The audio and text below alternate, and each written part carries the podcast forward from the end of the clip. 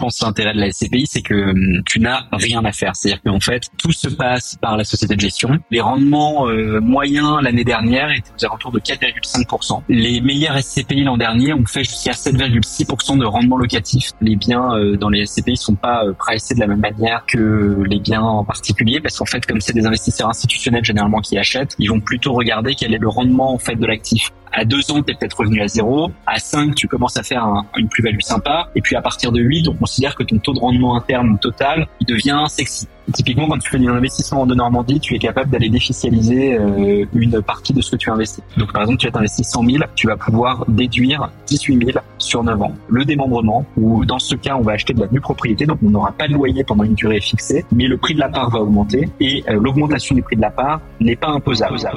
Le meilleur moment pour investir, c'est hier. Le second meilleur, c'est aujourd'hui. Je suis Charles Elias Farah, conseiller en investissement financier et fondateur du Grand Bain, le média de celles et ceux qui veulent prendre une longueur d'avance dans la gestion de leur argent et le développement de leur patrimoine. Chaque semaine, on décrypte l'univers des finances personnelles et de l'investissement aux côtés des meilleurs experts. On parle des sujets qui fâchent, sans tabou ni langue de bois, pour te transmettre les meilleurs enseignements.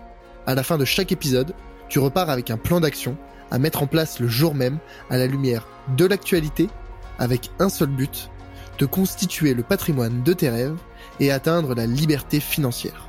Alors prépare de quoi noter, enfile ton maillot et surtout, attention à la vague.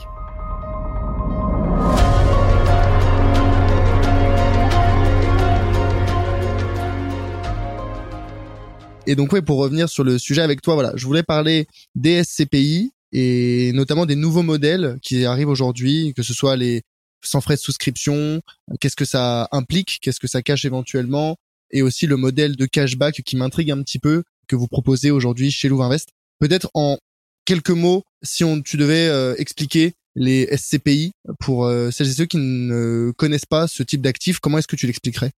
Ouais, écoute, euh, alors premièrement, euh, ce que j'aime bien faire en fait, c'est prendre l'acronyme qui est un peu effrayant et le décomposer. Donc en fait, l'acronyme, il, veut dire euh, Société civile de placement immobilier.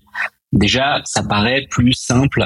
on comprend qu'on va en fait faire de l'investissement immobilier. Ensuite, la partie société civile, qu'est-ce qu'elle veut dire? En fait, elle veut dire que vous allez investir avec d'autres gens, donc d'autres investisseurs, dans cette société civile. Donc, vous allez devenir associé de cette société civile, vous allez obtenir des parts de la, de la société. Cette société va détenir des biens. Les biens sont choisis, achetés et gérés par une société de gestion. Ça, c'est un fournisseur tiers vous, vous investissez pas dans la société de gestion, vous investissez dans la SCPI. La société de gestion choisit des biens pour la SCPI, les achète. La SCPI les possède. Donc vous, vous êtes associé d'une entreprise qui possède des biens et la société de gestion les met en location. Euh, et parce qu'évidemment, l'objectif principal d'un placement immobilier, ça va être la génération de revenus réguliers via la mise en location des actifs. Et donc la société de gestion va se charger de tout ça pour vous, va choisir, euh, potentiellement rénover, maintenir, mettre en location, percevoir les loyers. Et vous, vous touchez tous les, généralement, trois mois, donc ça dépend, c'est soit tous les mois, soit tous les trois mois, des loyers au prorata de l'investissement que vous avez mis sur la SCP. Donc, en quelques mots, vraiment, c'est un investissement locatif finalement relativement traditionnel, avec la petite variation de vous vous mettez à plusieurs pour investir. Vous n'avez pas besoin évidemment de connaître les autres, hein. tout ça se fait euh, de manière euh, chacun de son côté. Mais une fois que vous avez investi, vous possédez via la société des biens qui vous verse des loyers. Ok. Ok, donc on a investi dans une euh, SCPI qui est gérée par une société de gestion. La société de gestion achète des biens, gère les biens qui sont dans la SCPI. Ces biens vont générer des loyers. Et nous, en tant qu'investisseurs, on va percevoir une fraction de ces loyers en proportion de notre investissement. Exactement. Ok, très très clair. C'est vrai que moi, l'intérêt principal quand je parle de SCPI, c'est le côté investir dans l'immobilier, donc comme tu l'as dit, euh, générer des revenus, mais surtout de façon passive, parce que toute la gestion est déléguée à justement euh, la, la société de gestion. Est-ce que ça cache quelque chose, ça? Est-ce que y a l'investisseur, il a quand même des choses à faire ou pas du tout? C'est ça vraiment, je pense, l'intérêt de la SCPI, c'est que hum, tu n'as rien à faire. C'est-à-dire qu'en fait, tout se passe euh, par la société de gestion. Tout ce que tu as à faire, c'est déclarer en fin d'année tes impôts parce que tu retouches des revenus fonciers. Donc tu reçois un imprimé fiscal unique qui te récapitule combien tu as touché, mais c'est absolument tout. Peut-être autre point en plus de la passivité, ça c'est un truc qui est super important. Tu n'as pas non plus d'appel de charge. Ceux qui ont déjà investi en immobilier traditionnel savent qu'en fait t'investis mais un peu tous les mois, tous les trois mois, tu dois un peu remettre au pot quoi, que ce soit pour de la maintenance, des appels de charge de copro, etc., etc. Là vraiment, c'est un des intérêts de la SCPI, c'est que il y a jamais ce type de mauvaise surprise. On investit et en fait toutes les charges sont déjà incluses et sont directement déduites des loyers qui sont euh, générés. Mais donc en fin de compte, en, en tant qu'investisseur, on n'a jamais à remettre au pot à moins évidemment qu'on souhaite réinvestir, mais on doit pas, on n'a pas d'appel de, de, fonds euh, nécessaires et on n'a absolument aucune gestion. Donc c'est vraiment, je pense, enfin c'est à ma connaissance la méthode la plus simple et la moins prise de tête pour euh, ceux d'entre nous qui sont un peu euh, rétifs ou, réticents à, l'administratif. Voilà, c'est vraiment zéro administratif sur ce sujet-là. Mmh, mmh. Ouais, je te, je te rejoins et c'est vrai que moi, étant investisseur passif et prenant l'investissement passif, c'est vrai que les, les SCPI, c'est un petit peu voilà l'investissement passif euh, dans l'immobilier. Il y a aussi peut-être un autre avantage majeur, euh, c'est la diversification intrinsèque. Là où quand tu achètes un bien en immobilier en direct, tu es dépendant de un bien. Donc si tu as un problème avec soit le bien, soit le locataire, bah, tes revenus peuvent complètement s'arrêter ou être ou être diminués. Alors qu'avec la SCPI, tu diversifies sur quoi? Des, centaines, des milliers de biens? Ouais, ça dépend un petit peu de la taille de la SCPI, mais en gros, faut imaginer que l'immense majorité des SCPI aujourd'hui font plus de 100 millions d'euros de capitalisation. Et donc, effectivement, alors selon les types d'actifs que la SCPI va choisir, ça peut aller de quelques euh, dizaines de biens à quelques milliers, en fait. C'est vraiment, euh, ça dépend beaucoup de la taille des actifs euh, moyens, mais, mais oui, oui, tu es tout à fait diversifié. Ça, c'est un point très important que tu rappelles. Pour rappel, hein, la diversification, au-delà, on va dire, presque de la de l'idéologie, enfin en tout cas de ce qu'on vous répète tout le temps, de se dire il faut toujours diversifier. Dans le cadre des SCPI, en fait, la diversification, elle a une signification très simple, c'est que quand vous avez 100 biens, si vous avez un locataire qui part, bah, vous en avez 99 autres qui payent. Et donc en fait, ce qui se passe, c'est qu'on a une rotation permanente. Donc l'actif A peut perdre son locataire, puis deux mois plus tard l'actif B, etc., etc. Mais tout ça finalement n'est pas très important puisque en moyenne, c'est totalement lissé sur le nombre des actifs. Mmh, mmh globalement, euh, c'est ce qu'on appelle le taux d'occupation, c'est ça C'est quel pourcentage des biens ou du parc immobilier est occupé par des, par des locataires. Déjà, est-ce que ça arrive souvent que des locataires euh, soit ne payent pas, soit euh, quittent le logement et que le bien reste non habité ou non loué pendant un moment? Rarement. Alors disons qu'en fait aujourd'hui les taux d'occupation effectivement c'est ce que tu décrivais, on les suit pas mal et ce qu'on voit c'est qu'en fait ils sont toujours à peu près au-dessus de 90% ce qui est normal. Hein, tu as toujours un, petit flux de départ euh, en permanence. Ce qui serait gênant, par exemple, ce serait une situation où le taux d'occupation se détériore au fil du temps. Ça, évidemment, ce serait indicatif qu'il y a des problèmes peut-être plus structurels, comme tu le dis, des biens qui n'arrivent pas à se relouer, etc. C'est pas un problème qui existe euh, sur beaucoup de SCPI à date. Peut-être un autre point à rappeler aussi par rapport aux impayés que tu évoquais, la plupart des SCP aujourd'hui ne font pas du résidentiel, donc elles n'achètent pas des appartements ou des maisons, elles achètent plutôt euh, ce qu'on va appeler de l'immobilier commercial. Donc ça va être des bureaux, euh, des commerces, des entrepôts, etc.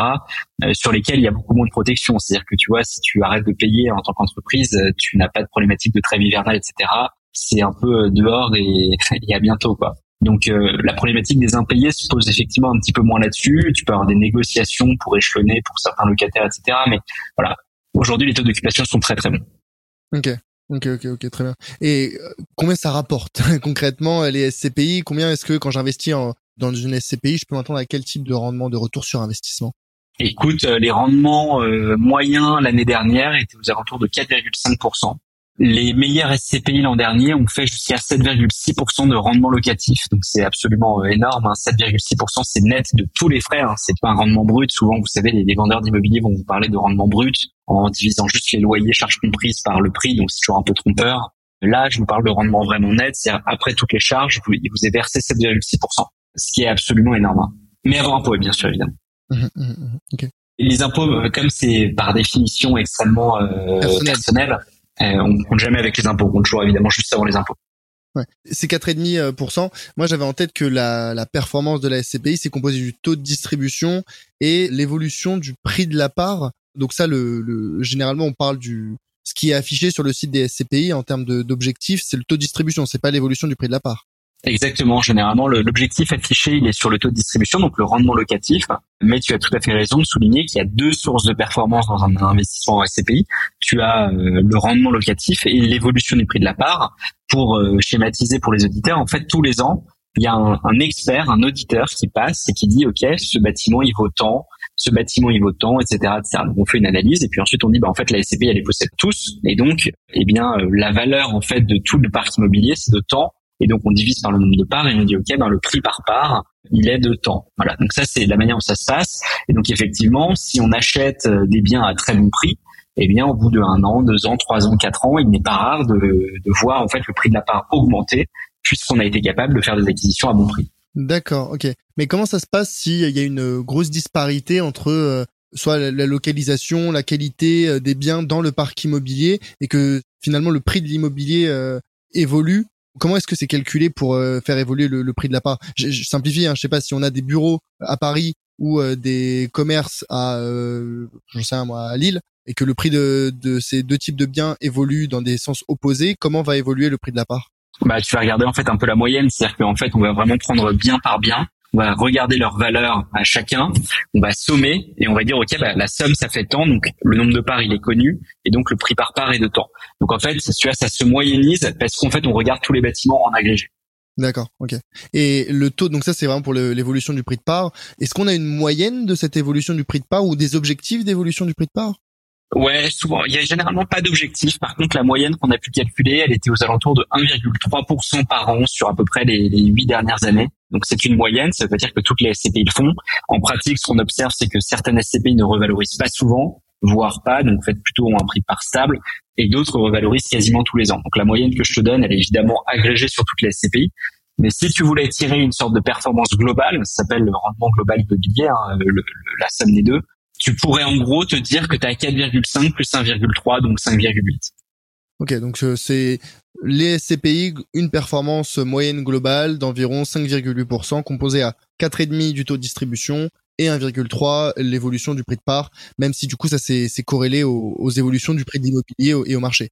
Tu vois, je sais pas, en 2022 là et même en 2023, on est un petit peu dans des périodes de baisse euh, de prix de l'immobilier. Est-ce que ça a affecté les prix départ des SCPI et est-ce que ça l'a affecté dans, à la même de même amplitude que l'ensemble du marché? Alors écoute, je peux te donner quelques stats là-dessus. Euh, donc en fait, ce qu'il faut pas oublier, c'est que le, ce que je te disais tout à l'heure, c'était un tout petit peu schématisé. Parce qu'en fait, le prix de l'expert qui est donné tous les ans, tu as ensuite une forme de flexibilité. C'est-à-dire que tu dois rester à plus ou moins 10% de ce prix d'expert, mais tu peux rester un petit peu euh, autour. Tu as une petite marge. Donc le prix d'expert, effectivement, il est évalué tous les ans, mais tu peux choisir, par exemple, si le prix augmente de 1%, bah tu peux dire, bah, en fait, je suis plus que 1% en dessous, c'est pas très grave, donc je vais rester au même prix de part. Donc ce qu'il faut savoir, c'est que en fin 2021, les prix des parts des SCPI étaient sous-évalués. C'est-à-dire qu'il y avait à peu près, le prix d'expertise était à peu près 3% en moyenne au-dessus du prix réellement acheté par les investisseurs. Donc premièrement, tu avais un petit coussin de sécurité là-dessus. Pourquoi euh, les, les SCPI faisaient ça? Enfin, mettaient un prix en dessous du prix d'expertise? C'est souvent de la prudence. C'est souvent de la prudence parce que ça leur permet de dire, bah en fait, voilà, je vous surévalue pas ce que vous achetez. Euh, c'est même plutôt légèrement sous-évalué. Et donc, même s'il y a un petit petite baisse par la suite, eh ben on a ce petit coussin de 3% qui est quand même plaisant à avoir. Deuxième stade que je peux te donner, on a regardé un petit peu les évolutions des valeurs de reconstitution, donc les, évolutions des valeurs d'expertise euh, sur les SCPI entre 2021 et 2022. On l'a fait sur une quarantaine de SCPI, donc pas tout le marché, mais une, quelque chose d'assez quand même euh, conséquent. Et ce qu'on observe, c'est que tu as une baisse extrêmement limitée sur les valeurs d'expertise. La baisse qu'on a constatée sur l'analyse qu'on avait faite était d'à peu près moins 0,4% tu vois, c'est quasiment rien, moins 0,4%, sachant que je le rappelle, donc ça c'était la moyenne qui baisse très légèrement de moins 0,4, mais tu avais un coussin de 3%. Donc en fait aujourd'hui, on n'est pas dans une situation à risque.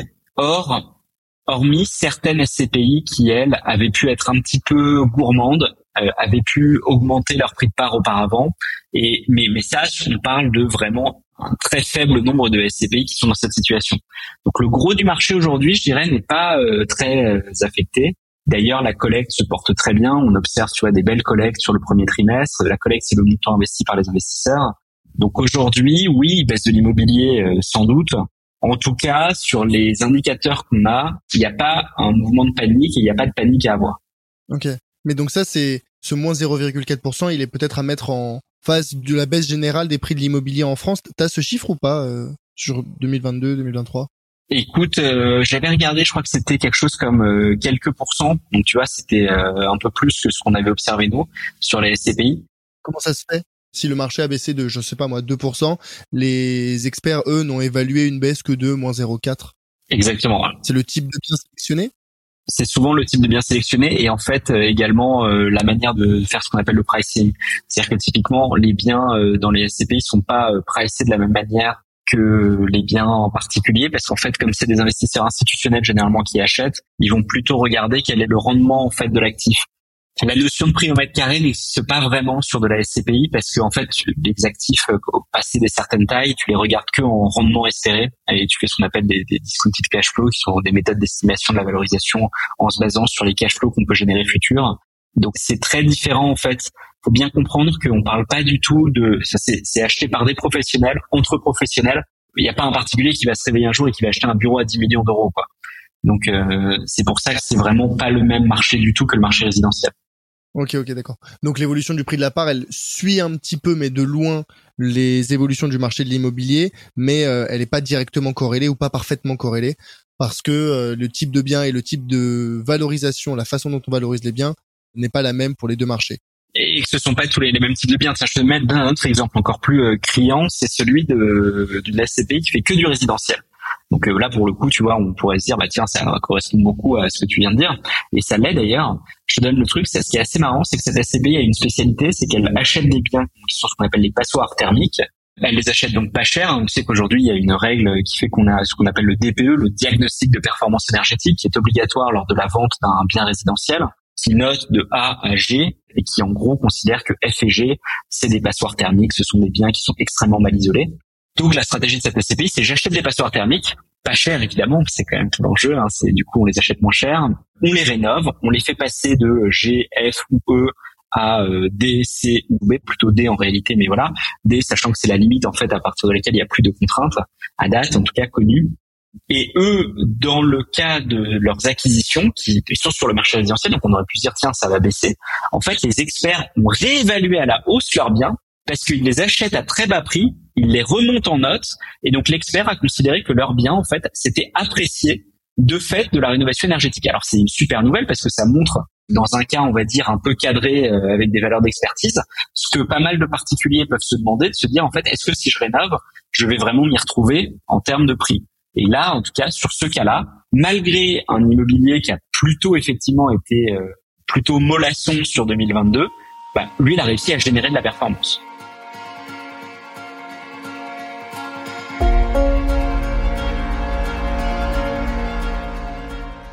Hello, c'est Charlie. Ce que tu viens d'écouter est un extrait de l'épisode complet que j'ai enregistré avec mon invité.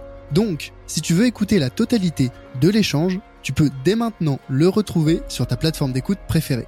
Au passage, pense à mettre 5 étoiles au podcast s'il te plaît. Ça compte énormément pour moi et ça m'aide à développer le podcast. Je te remercie d'avance et te dis à très vite pour un prochain épisode. A plus